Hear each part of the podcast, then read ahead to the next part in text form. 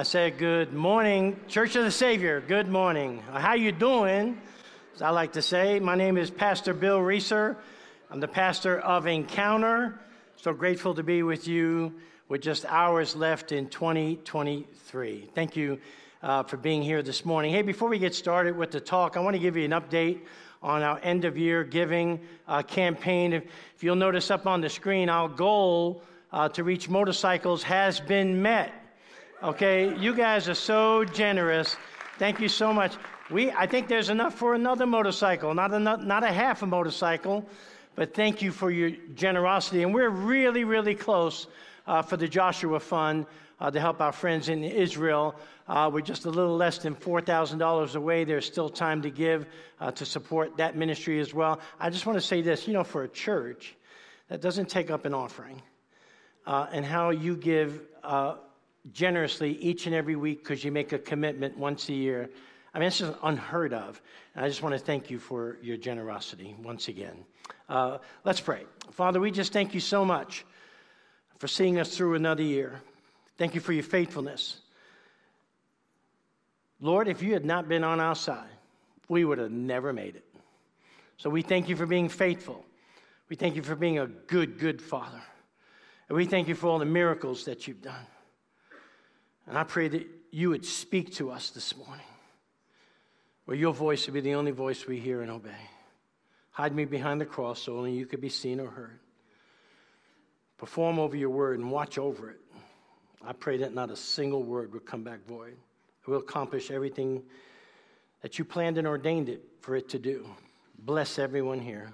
Give them eyes to see, ears to hear what you have to say to them with just hours left in this year and what you want for them and your assignments for them in the upcoming year. Speak, Lord. Your church is listening. It's in Jesus' name we pray. Amen. So at the end of every year, I sort of do something. I sort of assess my life, take an inventory of my life to see where I've been, how I did this year, sort of evaluate it, sort of an inventory type deal. But every year, I also do another thing. I sort of inventory and assess what God has done. And I think we should do that. We should take into account and pray and ask the Holy Spirit to reveal to us maybe things and events that God did for us that maybe we've neglected. We, maybe we don't even, we, we just bypassed all that He's done for us. And I do this every year, and every year, at the end of the year, God takes me to one psalm, and that's Psalm 124. And it reminds me of what God did for us just this year. He did it for you, He did it for me. And we're going to read the text out loud, and then I'm going to break it down, and we're going to talk about God's faithfulness. And it says this If the Lord had not been on our side, let Israel say, says it again, if the Lord had not been on our side, you know, if, if scripture says something twice, back to back, it must be important. And this is a declaration. If the Lord had not been on our side when people attacked us, when their anger flared against us, they would have swallowed us alive. The flood would have engulfed us. The torrent would have swept over us. The raging waters would have swept us away. Praise be to the Lord, who has not let us be torn by their teeth. We have escaped like a bird from the fowler's snare. The snare has been broken, and we have escaped, and our help, somebody say, My help, is in the name of the Lord, the maker of heaven and earth. If the Lord had not been on our side, let the people of God say. If the Lord had not been on our side, let the people of COS say. If the Lord had not been on my side when my enemies tried to take me out, I would have been swallowed alive, swept away, cut into pieces, torn apart, taken out, wiped off the face of this planet. But God, God was on my side. God was on your side. Where would we be without the Lord? Whether you realized it or not, God was with you in 2023. And there's only one conclusion that we can come up with that we can reside, and that is that God is, God was, and He'll always be faithful, and He was faithful to you, and He was faithful to me in 2023 because He's a good God. That's why we should be walking billboards for the glory and the goodness of God. People in public say, Well, how are you doing? I said, Any better, they'd arrest me. If joy was a crime, I'd be doing time. Why? Because the joy of the Lord is my strength. And the Bible says, Be joyful always, pray without ceasing, and give thanks in all circumstances. All circumstances. Always be joyful. Always. I mean, some of you got a diagnosis. Maybe the doctor told you you had months, maybe just a few years to live. But your response is, well, I got some praises to give. I got some, I got to bless my Lord as a result. My friend Sandy was in the first service. Sandy Preston, she's dealing with cancer right now. But she's a, but she's a worshiper. She's a warrior and she's a worshiper. And all she knows how to do is praise God. She'll never shut up about the power and the grace and the goodness of God. She can hardly stand. She had chemo treatments last week. She's got another one this week. But by the grace of God, she got up and she stood up and she praised God with everything that she had because the joy of the Lord is her strength. And that's the attitude that we should have is that God's a good God and he's worthy of our praise. See, I used to let condemning voices get in my ear until I realized God gave me the authority to shut their mouth. So God's voice is the only voice I hear. I used to get impatient in the pit. Anybody get impatient in the pit waiting? But then one day, God turned to me. Oh, he heard my cry. Oh, he did. He lifted me out of that slimy pit. Oh, yeah, out of the muck, out of the mire. And then he set my feet upon a rock and he gave me a firm place to stand. He put a new song in my mouth, a hymn of praise to our God. Therefore, Bill Racer will bless the Lord at all times. Is he worthy of our praise? He's worthy of our praise. I will bless the Lord at all times because he's blessing me even when I don't even know it. And he was blessing you through 2023. Think about it if the Lord had not been on your side. Friends, I want to tell you today, it's a song of victory. It's a song of praise. It's a song of deliverance. It's a shout of praise. So the question is, when should you bless the Lord? When you wake up. Now is the best time to bless the Lord. God gave you another day to glorify Him. God gave you another day to experience His grace and His mercy. God gave you breath today, air to breathe, food to eat. God gave you the ability to get here. Now is the time to bless the Lord. Now is the time to declare He's been good to me. He was on my side. He rescued me. He saved me. He set me free. He healed me because He's a good, good Father. Now's the time. The Lord protected me this year. He provided for me, fought for me. He loved me despite me. He showed up and He showed off because that's what He does. And that's why I'll bless the Lord at all times. I will praise His name forever and ever. And with just hours left in 2023, it's good to reflect. It's good to acknowledge and praise the Lord for the great things He has done for you just this past year even if you can't see it. And my job is to show you this morning where God has been in your life. See, He was making a way when there was no way. I mean, there were miracles of protection you probably don't even know about from principalities and powers that tried to take you out. I mean, all you have to do is read Psalm 91, and you'll be amazed at all the promises of protection that God did just for you just in 2023. Let me give you a short summary of it. Verse 1 God gave you a place to dwell and find rest. Verse 2 God became a refuge and a fortress when you trusted in Him. Verse 3 He saved you from the fowler's snare designed to take you out.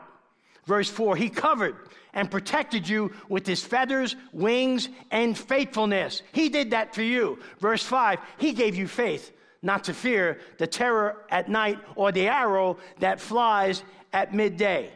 Verse 6, he took care of the deadly pestilence and plague that tried to kill you. Verse 7, I love this one. A thousand fell at one side, 10,000 at your right side. These are principalities that tried to wipe you off the face of the earth, but God destroyed them and it never came near your tent. God was busy protecting you, God was busy blessing you, providing for you. That's amazing when you just think about it. And I love this, verse 8. God gave you spiritual eyes to see all of this, and all you have to do is ask Him. Show me what you're doing in the spiritual world. I mean, I remember doing this one time. I remember I've, Psalm 91's always been a, a, great verse for me to pray over my life, to pray over my family. And when I first got saved, I remember Carolyn will tell you I had a dream one time, sort of scared the bejesus out of her. You know, because in the, I woke up in the middle of the night. Apparently, I was speaking to some demons, telling them to worship, telling them to worship Jesus, and she didn't know what was happening. And I went to a Promise Keeper event in Dallas. I drove a bunch of guys down there, and I was saying, God, show me, show me principalities and powers that are trying to take me out. And I was praying Psalm 91 and show me how it's not even going to come into this building. And all of a sudden, I closed my eyes and I opened them, and I saw thousands and thousands of these principalities trying to get into that arena, and they were coming in maybe 100 miles an hour and just smashing off the, the glass doors, and not a single one of them could come in. And God said, What you see there is what I do for you every day. What I do for you every day. You just, you just you don't even know it. So listen, you, God will give you spiritual eyes to see all of it. Verse 9, it's your choice to make the Lord your dwelling and refuge. Here are additional promises. Verse 10, then no harm or disaster will come near you. Verse 11, angels were dispatched to guard you. Angels lifted you up in verse 12. Verse 13, God gave you victory over the devil. Verse 14, you were rescued, you were protected. Verse 15, God heard and answered your SOS prayer of help. He will call upon me. I will answer. I will be with him in trouble. I will deliver him. I will honor him. Oh, wow. That's pretty awesome right there. In verse 16, a satisfied long life of eternity that we were singing about with the King of Kings is your reward for loving God through his son, Jesus Christ. Is God good or what? Come on, people, now. Smile on your brother. if the Lord had not been on your side, let COS say. Friends, the Lord was busy in 2023 taking care of you. Can I tell you what else He's done for you? Does anybody want to know? He was praying for you, He was interceding for you, He was loving you, He was working and finding good in all your situations because you love Him, because you're called according to His purpose. He was for you, not against you. You listen, the Bible says that I know the plans the Father, right? I know the plans. I know, which means you're always on his mind. The plans, you're always in his plans. You're always on his mind. You're always in his plans, and you are always in his hands. Isaiah 49 16 says, See, I have engraved you on the palm of my hands. Your walls are forever before me. Listen, if you ever need a reason to fear God and love God and worship God, is that He holds your life there's a tattoo of you engraved in the palm of his hand. When he opens up his hand, he sees you. He sees you. I don't know how God is able to do that, but he's able to keep you and your walls, everything about your life, because every day of your life is recorded in his book, even before he, he created the foundations of this earth. Your life is in his hands. Your life is in his hands. He was faithful to you, he's gracious to you, merciful, compassionate. He was pulling for you, cheering you on. When you got knocked down or knocked out, his mighty hand was there to pick you up, turn you around, put you back on solid ground. He was there for you, people. He never left, even when you felt like he was nowhere to be found. He stood by you even when others gave up on you. He was a friend when you had no friends. He was your comfort when you needed healing. The lover of your soul when you felt unloved, your reason for being and why you kept on keeping on, because He never gave up on you. He was your confidence in your doubts, your right mind when you felt like going crazy, your peace when the world was in chaos, your darkest hour. He brought you out, and on your worst day, He was your support. And when trouble came knocking, He answered the door for you. That's how good God was for you this year. And for every, oh yeah, you can pray. Oh yeah. Telling me to shut up, just praise God. We could do that. I'm, I'm good with that. Listen, for every tear that fell from your eyes, God caught it, snatched it up, and stored it in a bottle so that one day, when He sees you, He's going to do this with His loving hand and wipe every tear from your eyes. That's what God's going to do. He's a good God, He's a loving God. Let me tell you what else He's done for you. His mercies were new every day.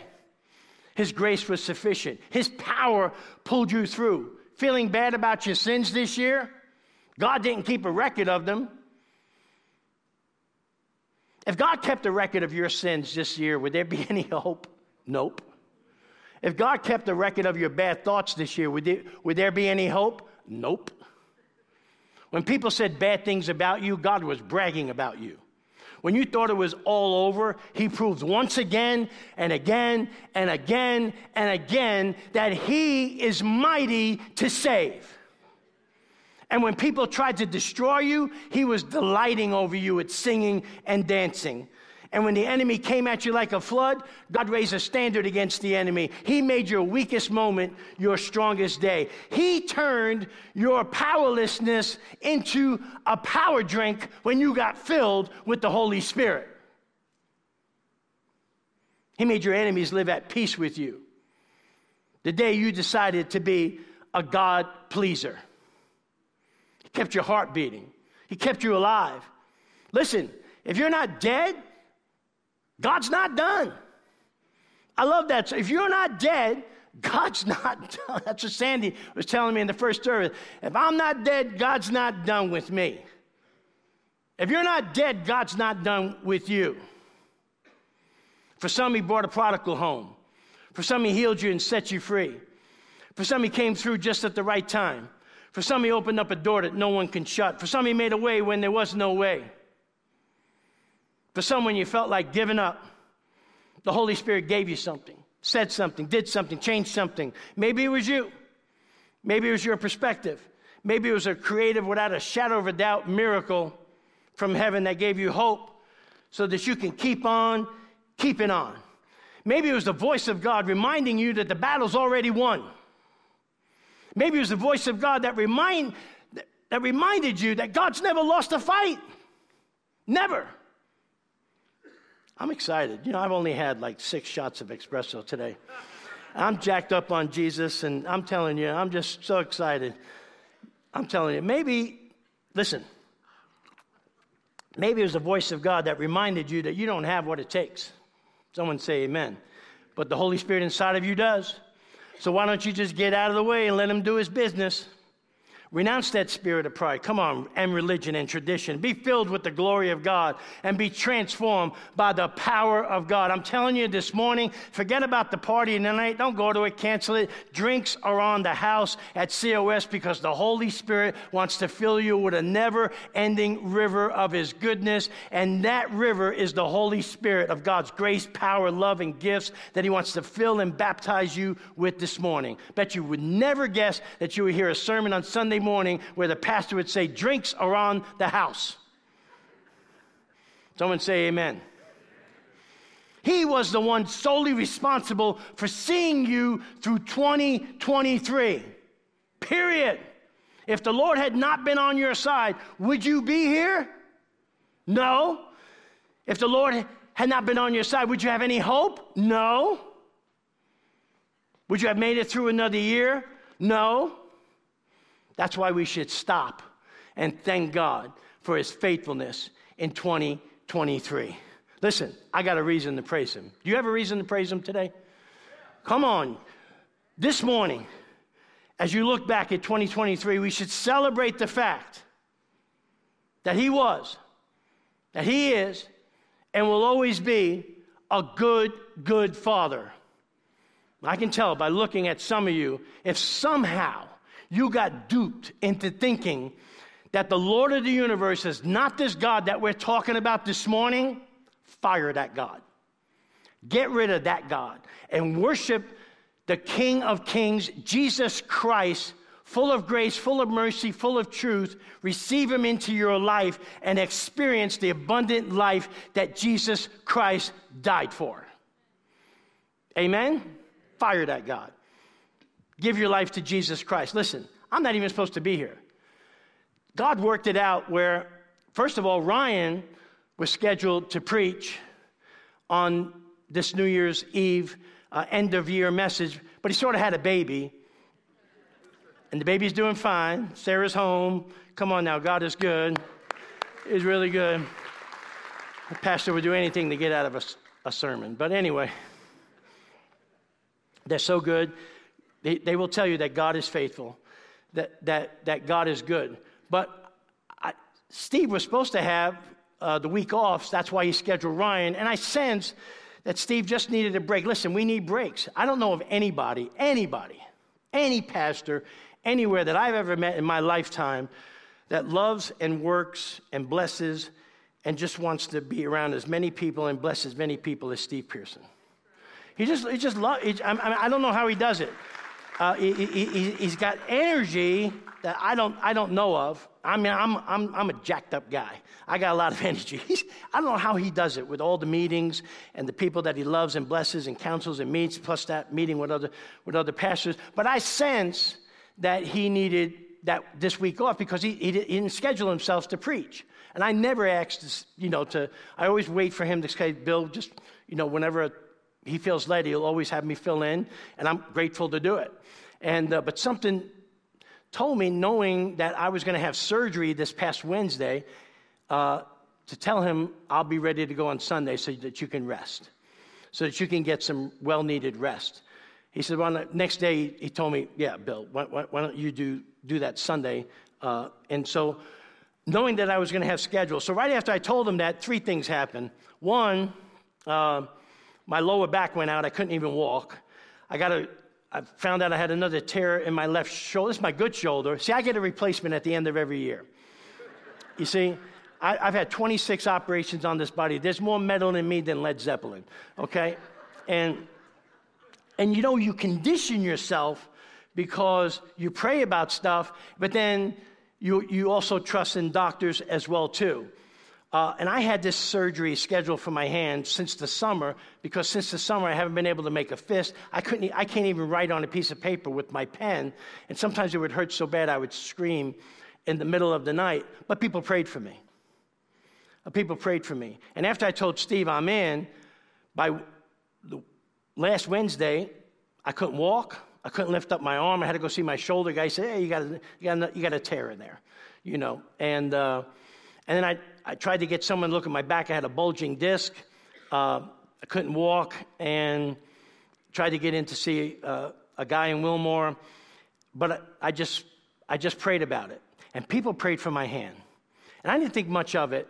And at the end of the second service last Sunday, my friend Doug Boggs looked at me between those doors and he said, Have you canceled surgery yet? And I looked at him and said, Oh, it's actually Wednesday morning. And I walked away, and he walked away, and I felt like God was speaking to me. And I felt like God was saying to me, Don't you trust me to heal you?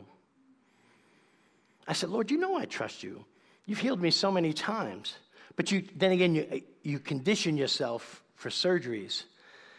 And it was like I settled on surgery, I didn't settle on God touching me. And I felt like God was challenging me in my faith. And I wasn't thinking much of it. And, uh, and so at the end of the second service, I was waiting to pray with people, just like we're going to pray with you this morning. And that guy that I was trying to get in his office to look at my lower back just walks right up to me and says, Give me your hand. He looks at my hand and he touches, moves it around and does this and that. And I think he was praying for it. I, I, I don't know what he was doing, but all he said after he was done messing with my hand, he goes, You're healed and you don't need surgery. And at that moment, I could take my hand and make a fist like that and close it. And, I, and now I've got power in my hand. Listen, God is good.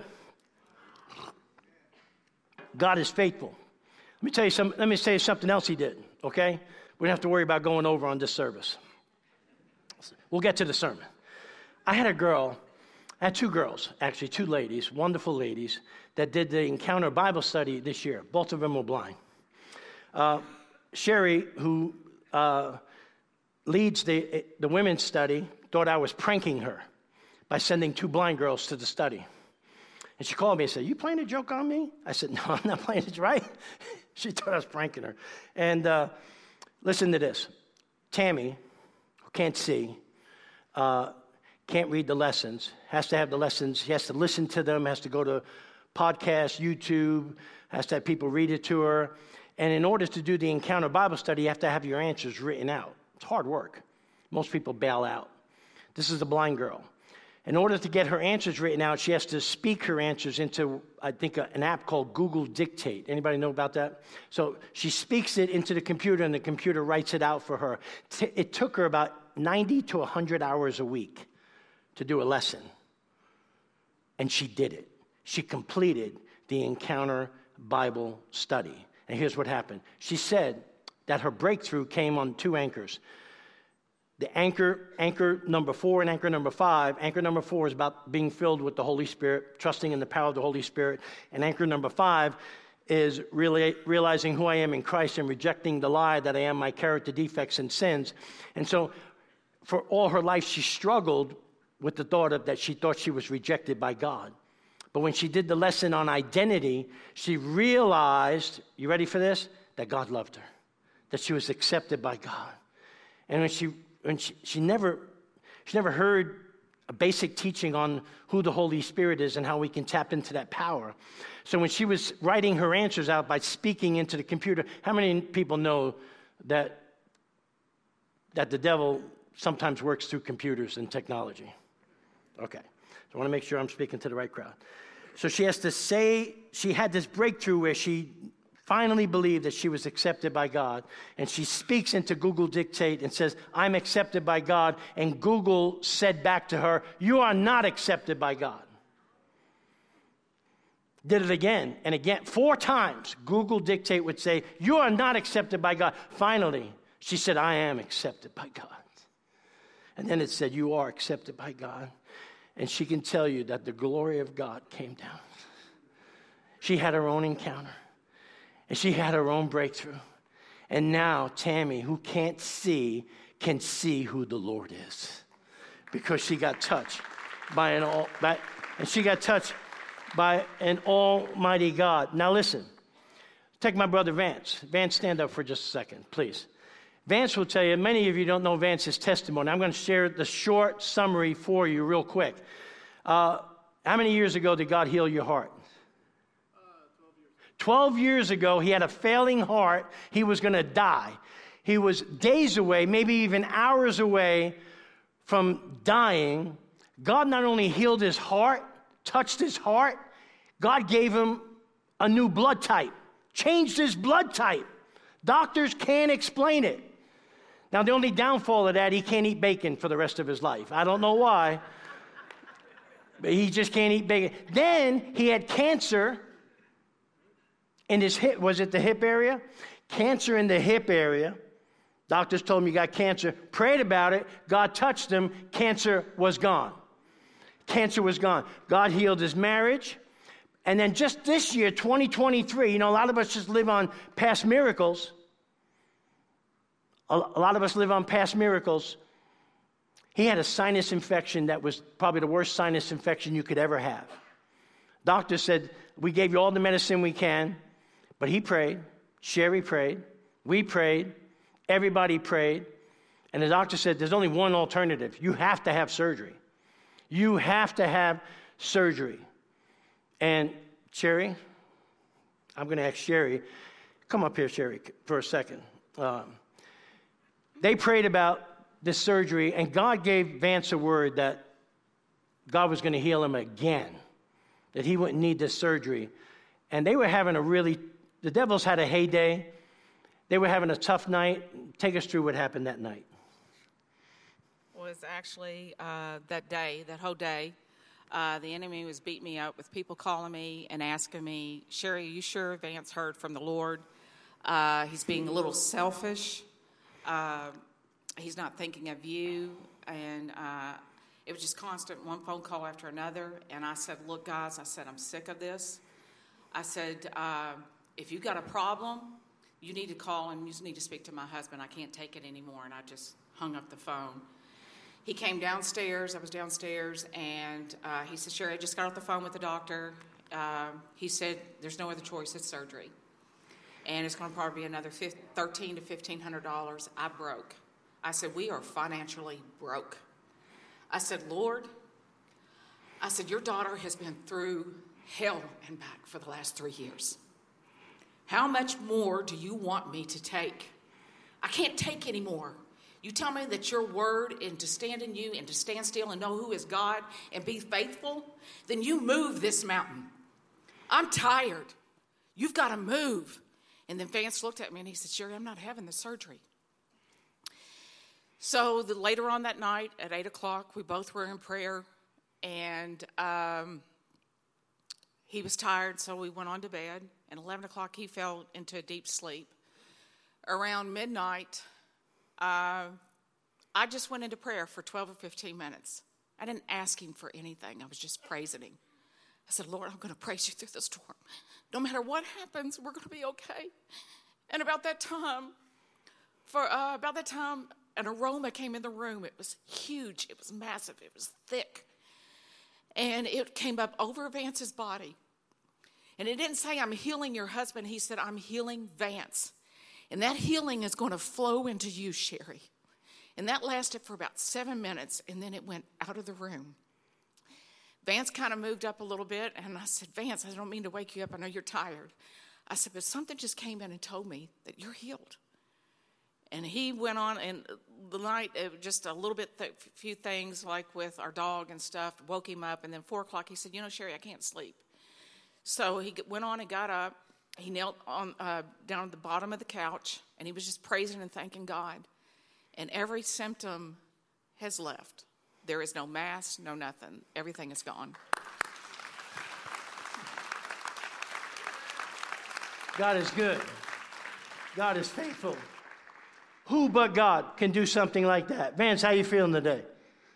He feels fantastic, and he looks fantastic too. So, uh, listen, there's people that need healing today. You need a miracle today. I've got friends. I got, a, I got a girl named Myra in California. Has been one of my leaders. I've been praying for her. Myra, Myra, Myra. She's battling cancer. Carolyn's, one of Carolyn's best friends, Jeannie, is at UK right now, battling pancreatic cancer. But she has the joy of the Lord. That's her strength. We're trusting God that He's the same yesterday, today, and forever. How many people know that when He walks in a room, everything can change? That God is good. And today, Today, I believe that we're going to see miracles, even today. So now for the sermon. Go to Psalm 34. Turn your Bibles to Psalm 34. Uh, I love this psalm. You know why? Because we prayed about it, we sang about it. Uh, if you need deliverance from fear, this psalm is for you. If you need provision or healing of any kind, this psalm is for you. If you're brokenhearted, you're crushed in your spirit, you can't take it, like Sherry cried out. I said, I can't take it anymore. This psalm is for you. If you ever felt like giving up, this psalm is for you. If you need rescuing, if you deal with condemning voices shouting in your ear, this psalm is for you. If you need direction in 2024 of how you should live your life, this psalm is for you. Now, let me give you a backstory for Psalm 34. It could have easily, the subtitle, sometimes Psalms have subtitles. The subtitle for Psalm 34 could have easily been Desperate Times Call for Desperate Measures. That could have easily been the title for Psalm 34. So, what's happening? It's early on in David's reign. He's not the king yet, he just defeated uh, the Philistine giant. They're, they're singing songs about him, they're praising him. And Saul, who is the king, not a good king, lets his prideful insecurity get the best of him, and he gets jealous of David. And Saul kept a prideful, jealous eye on David and not a humble, zealous eye on the Lord.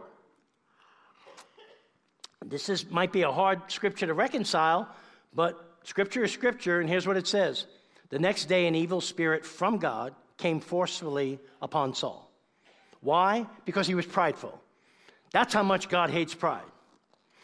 And here's what happened Saul was prophesying. Oh, the Lord's going to do this, the Lord's going to do that. You know, the Lord's doing this. And as he's prophesying, oh, the Lord is great, he throws a spear at David, tries to kill David. You ever have that? Julie worshiping, throwing a spear at, you know, Pastor Steve? Probably freak you out, wouldn't it? This is what happened. Well, next chapter, David goes back into battle, destroys a bunch of Philistines, and he, David's playing the harp. And while he's playing the harp, another evil spirit comes upon Saul and he throws another spear at David, tries to kill him. Actually, threw a spear after that at his own son Jonathan. Here's a side note going into 2024. Let humility be the driving force behind everything you do. Humility. You'd be amazed at, at how humility opens up the door to God's blessing, favor, His voice, His presence, His gifts, the wonder of God. Humility. Lead with humility, love with humility, approach God with humility, pray with humility, talk to people with humility, believe with humility, serve, give, work out your salvation, not work for your salvation. It's one of the scriptures the devil loves to twist. Because you are saved, work out that salvation with fear and trembling.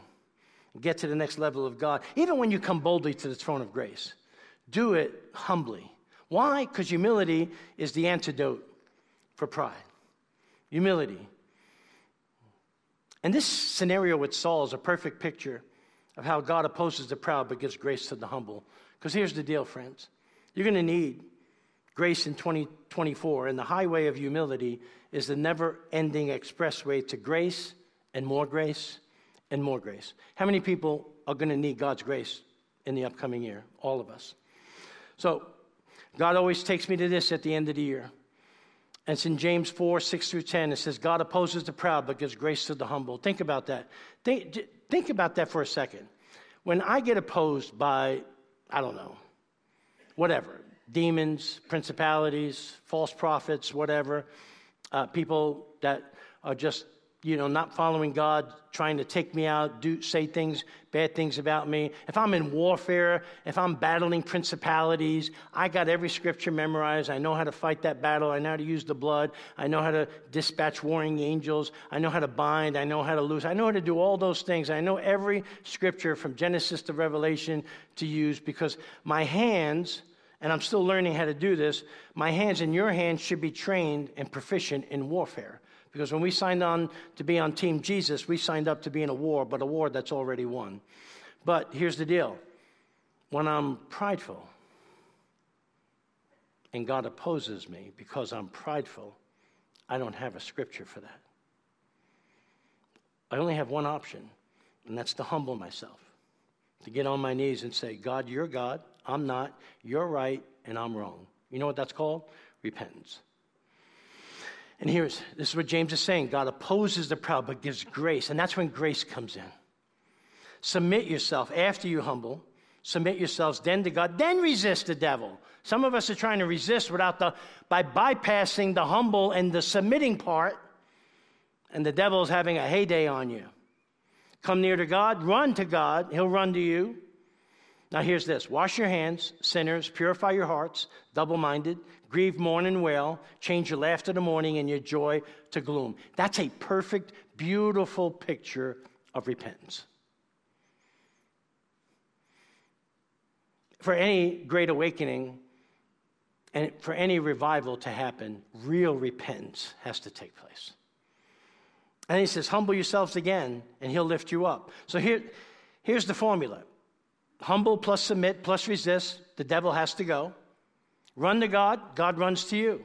Repent and humble yourself, God will lift you out of whatever that you're in.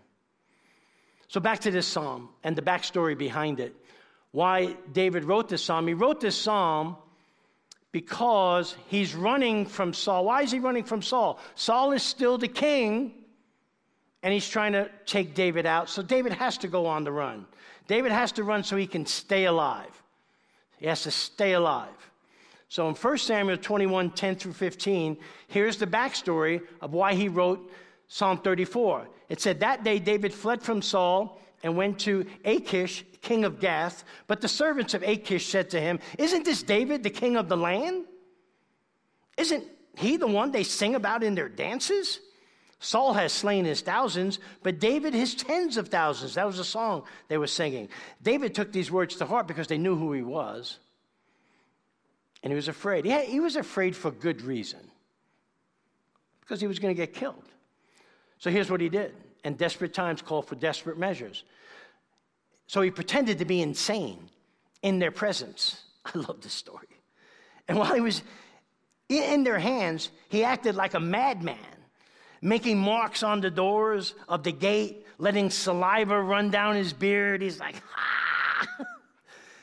you mean you never done that? You never went to an expensive restaurant that you couldn't afford ordered a steak, and then when the dessert came out, you put the Alka Seltzer in your mouth and foam, and they called the EMTs, and you got a free dinner. You've never done that?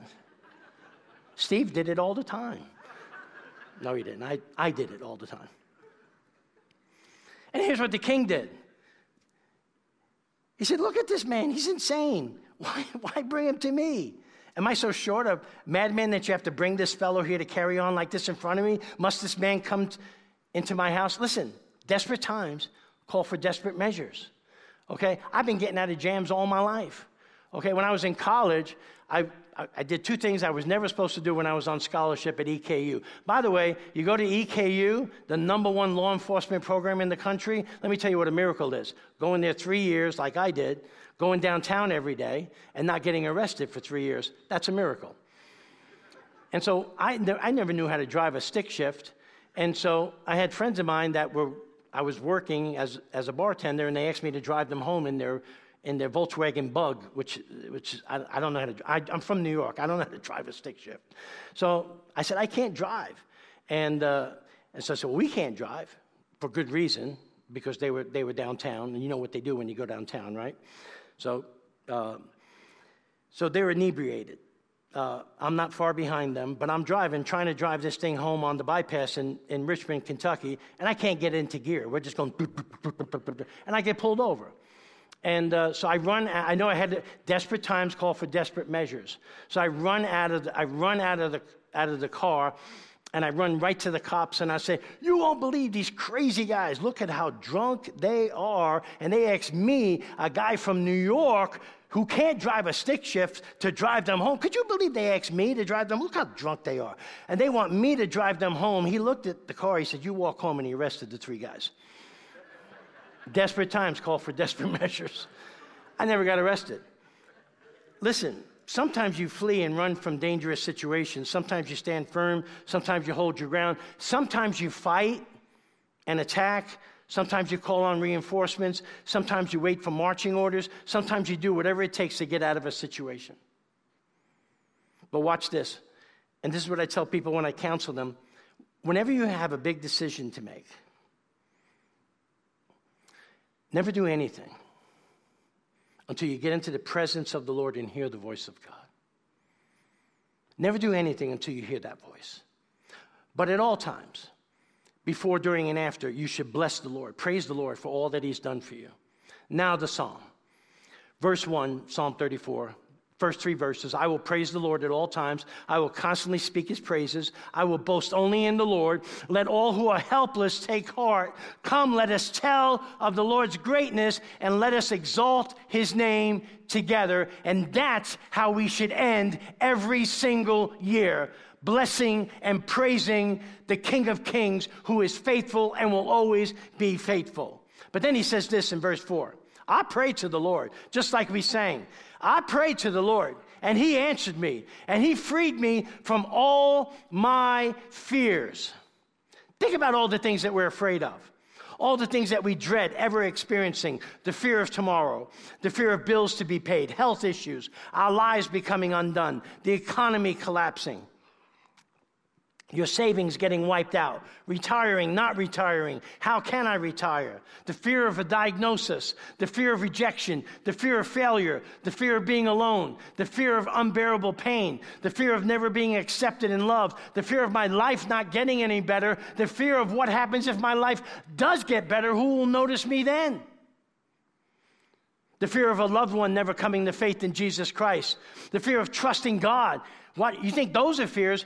These are the biggest fears. Watch this the fear of trusting God with everything, the fear of surrendering our lives and our wills to the Lord, the fear of praying.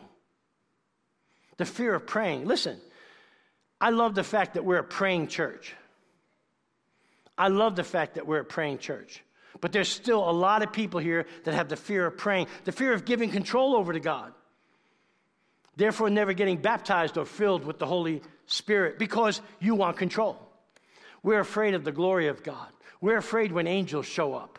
We're afraid when someone comes into our room with an aroma to heal us. We're afraid of the unknown, and we're afraid because we've been without the presence of God in our lives. Listen, it's not just a saying around here. The antidote to fear, listen very carefully, you may want to write this down, it's on your handout. It's not just faith, it's having enough faith to fight your way, to get into the presence of God and experience the glory of God. That's why Encounter is here.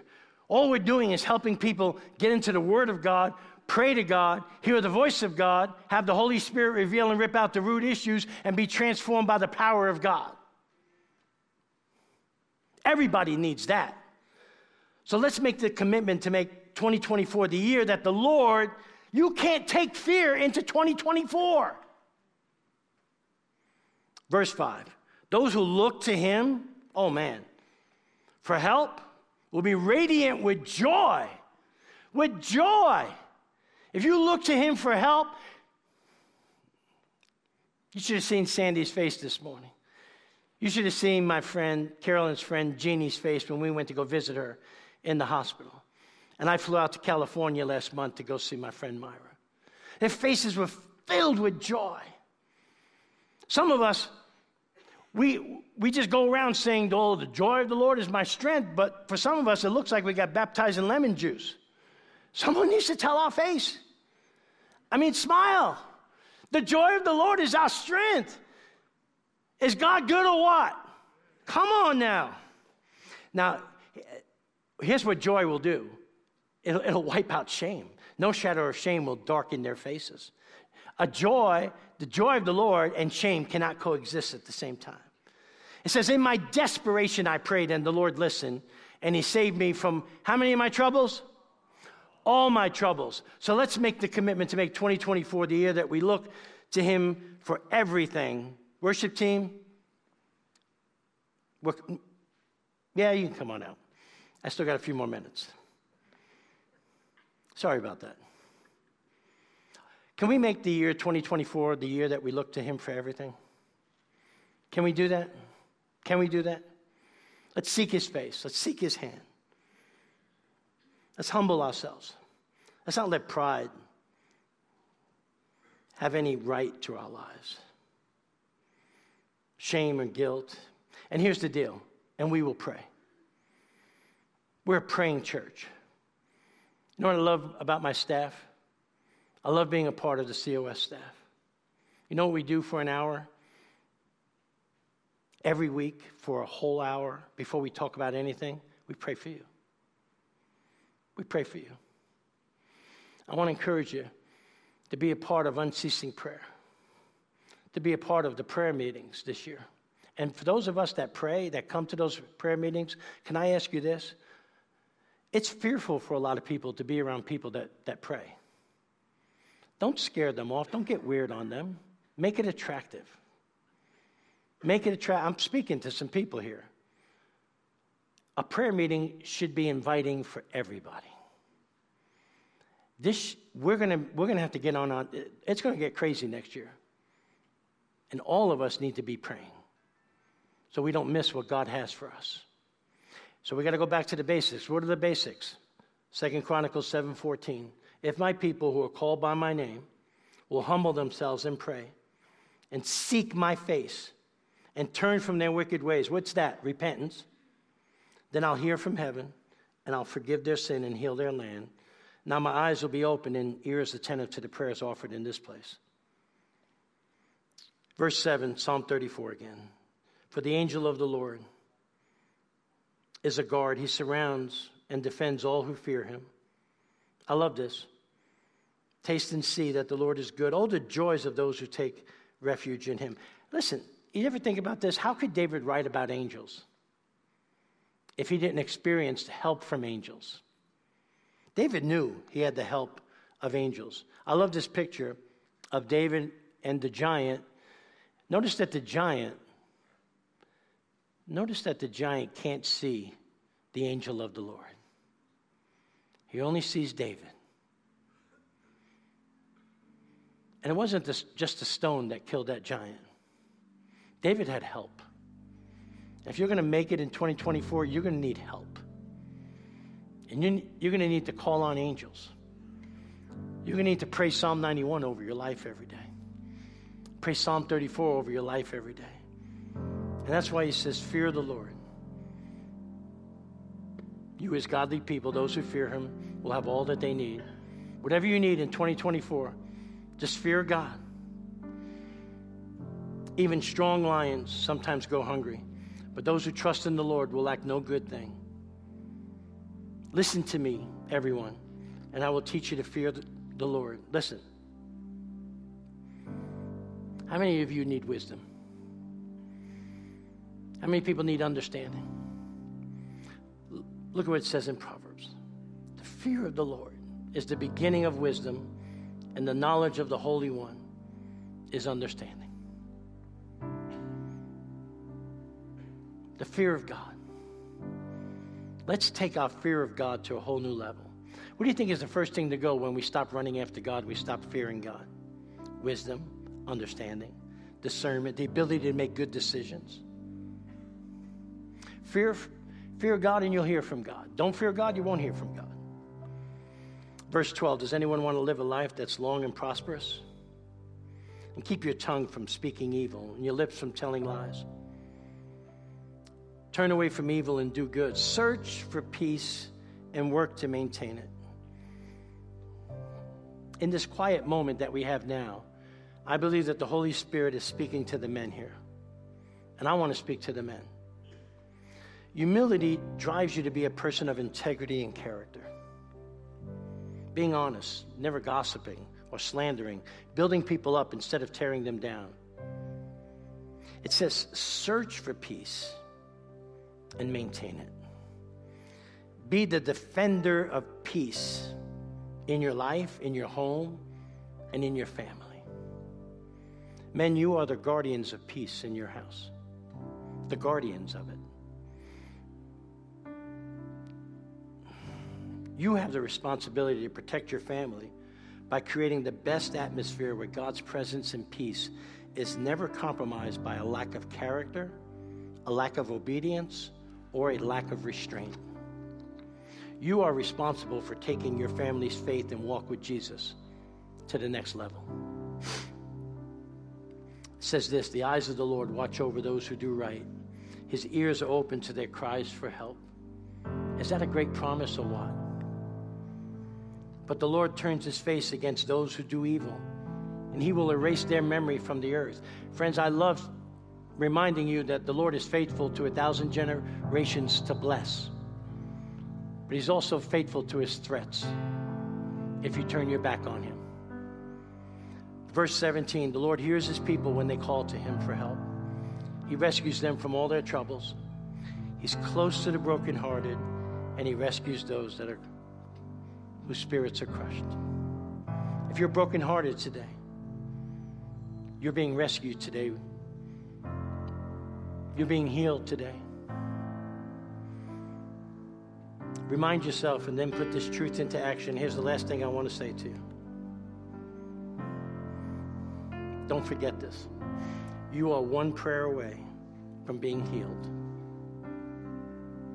You are one prayer away from the peace of God one prayer away from the presence of God, one prayer away from a life changing encounter with God. As we wrap up the psalm, the righteous person faces many troubles, but the Lord comes to the rescue each time. For the Lord protects the bones of the righteous, not one of them is broken. If the Lord had not been on my side, I would have been swallowed up alive. You would have been swallowed up alive. But praise be to God, He has rescued us. Verse 21 and 22 Calamity will surely destroy the wicked,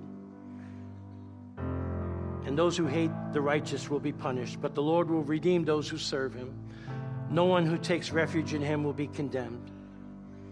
Now go back to our first Psalm, 124, verse 8. It's up on the screen. Let's all say this together. Our help is in the name of the Lord, the maker of heaven and earth. Come on, let's say it with conviction.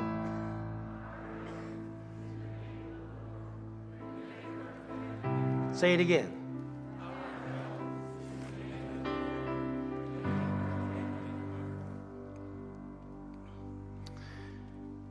We're going to worship. You're going to hear about an amazing song. And we're going to sing a song. My prayer team will be here. We're going to pray for you. God's going to have, it's going to get crazy next year. I don't know what the world's going to, what's happening, but I, I just think that as things are falling more apart in the world, that's good news for Christians. Because that means that God's pouring out His Spirit on those who will call upon His name, and He's going to give assignments to all of us. And He's going to open up doors for us, miraculous doors. It's going to heal people, it's going to set people free. He's going to fill you with His Spirit. He's going to take away that pain, He's going to take away that guilt, that shame. He's going to do miraculous things in your life. But here's the deal if you're going to walk into a door that no one can shut in 2024, you can't take the stuff that God's trying to rip out of your life into that new season. So, whatever the Lord's been dealing with you on this year, all year, for maybe years, that you've never been able to deposit in the hands of God. As we worship, I want you to worship like you've never worshiped before. And as the prayer and as we worship, people will be here to pray with you. If you need healing, some guy in the first service said, I need healing in my eye. Don't know what the Lord did, but we're trusting God that nothing is impossible. Whatever you need prayer for, I want to pray for you at the end of the service, but I thought it would be so fitting to listen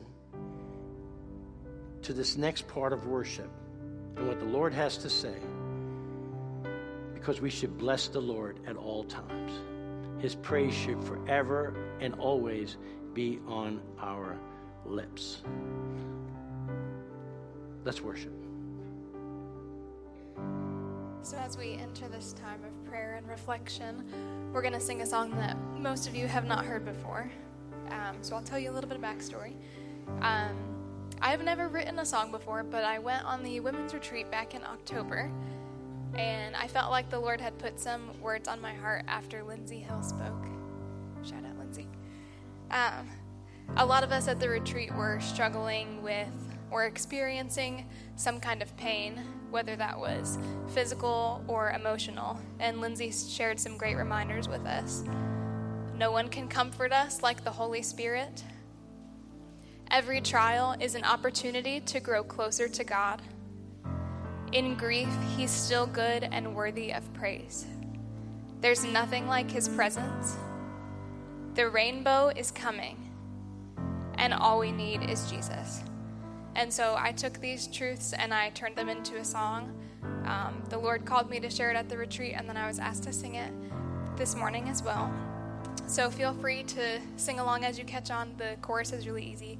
Um, and I encourage you all to just pray the words of this song this morning if you're dealing with any grief or pain, if you're experiencing trials, if you're waiting for healing, if you have anxiety or are searching for answers or are just longing for the presence of God. So let's ask God, ask Him to draw you close this morning. And remember, as this year comes to an end and a new one lies ahead, that all we need is God. He's all we need. So you can stand if you'd like, you can sit and remain worshipful, however you see fit.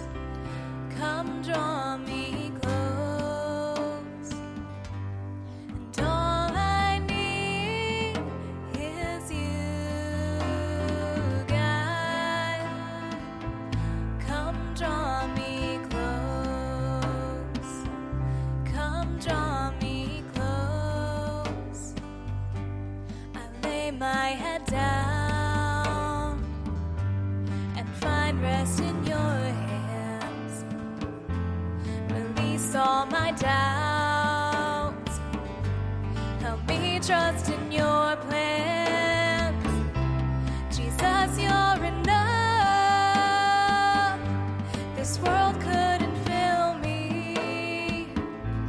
I've tasted.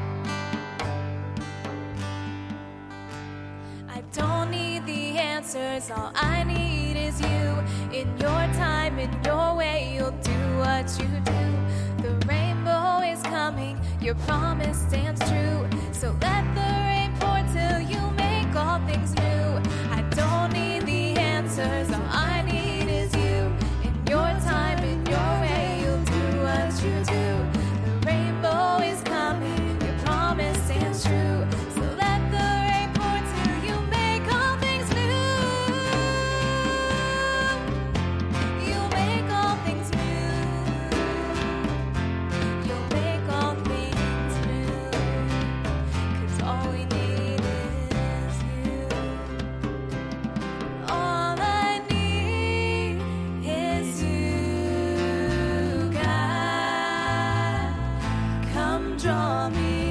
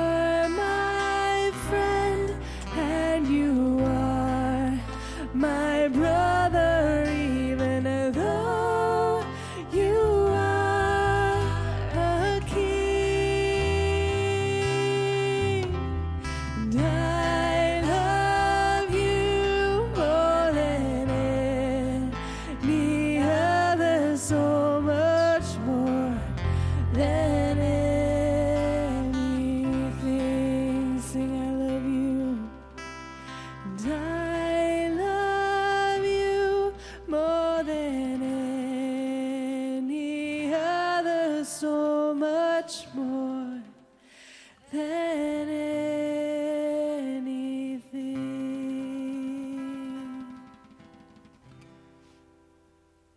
Yes,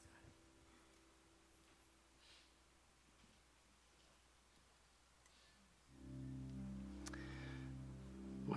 My friend David Hysong, my prayer partner, had a word for our service this morning from Joel 3:14. And he said multitudes and multitudes are going to be in the valley of decision. And the day of the Lord is near. The day of the Lord is near. In the valley of decision. And this is going to be a pivotal moment in the life of our church and in your life. And you have decisions to make before you leave this place today. I want to go back to our scripture. If my people who are called by my name, are you called by his name? Do you have his name in your heart? Maybe you're visiting here, and this is new to you, and you've never really heard the gospel of Jesus Christ that God loved you so much when you didn't want anything to do with him, that he demonstrates his love for you in this, he died for you. If you ever doubt that God loved you, just look at the cross. He loves you this much. And he loved you in 2023, and he'll love you in 2024. And if you've never surrendered your heart to him, and you want to be known as that person who has his name, that's why John 1:12 says, "For those who believed and received him, he gave them the right to be called children of God."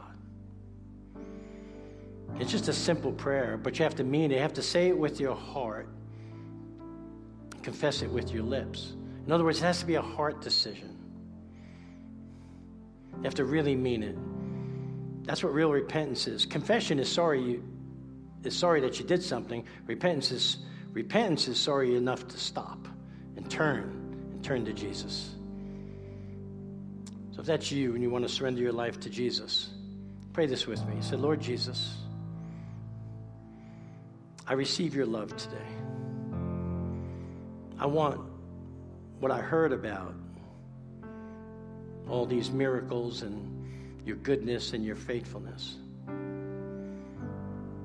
So I confess that Jesus is the Christ, the Son of God. I repent of my sins and I surrender it all and I lay it at the foot of the cross. I totally humble and submit my life to you, Lord Jesus. Thank you for forgiving me. Thank you for giving me your Holy Spirit that'll give me the power to live the life that you died for. Thank you for saving I praise you for who you are. Not just what you do, but for who you are. Thank you for saving me. Amen. Now, before I dismiss, uh, a couple of things. Uh, I ended the service, I felt led to end the service this way. We've got a big year, and I love our lead pastor. I'm going to ask Steve to come forward, come up. I thought it would be fitting to pray for our lead pastor. And would you pray with me? And where's my friend John? John, uh, where are you, John? John, John, would you come up here as well, too? Come, come, come up here. I want the prayer team, all the prayer warriors surround John. John. John's been diagnosed with cancer as well. They want to take out his bladder, but he's trusting in the Lord. Uh, come up here, David, and prayer warriors, and come around John. Uh, I want to pray for our lead pastor, Steve, and we're going to pray for John. Father, I thank you for Steve. Stretch out your hand. Thank you for the calling of God on his life. Thank you for your grace and your mercies. I thank you for his wife, Sue. I thank you for her healing this year. I thank you for healing Steve's knee this year. But now I pray for a fresh anointing of your grace and your wisdom and your power and your miracles and the things that you have for this church, that you've called this man for such a time as this to lead us. And I just pray that no weapon formed against them will prosper. When the enemy comes at them like, like a flood, God, you raise a standard against the enemy. I pray for the dispatching of your best angels to do battle for him. I pray for peace. I pray for your favor. And I pray for a fresh anointing and doors that you would open up for him that no man can shut. I thank you for the call of God on his life, that we get out of the overflow, we get blessed.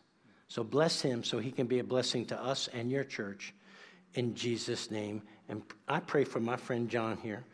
I pray that he would find healing in the shadow of your wings. And I pray for your blood to do battle. And I pray for a miracle. And I pray for everyone that needs a miracle touch today that the blind would see, the lame would walk, the deaf would hear, and that they would be amazed at the glory of God. And we praise you for being a faithful, healing God in Jesus' name. Amen. You may leave quietly. We went over. I apologize. Go get your children.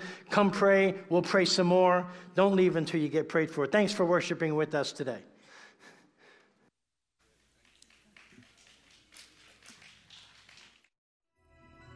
Thank you for joining us online at Church of the Savior today. We hope you were encouraged to grow in your walk with Jesus. If you made a decision to follow Jesus for the first time today, please reach out to us. We would love to help you take your next step. Please visit our website for more information on upcoming events and how you can connect with the COS family. There is also a prayer request form where you can let us know how we can pray for you. Thanks again for tuning in. Hope to see you next week.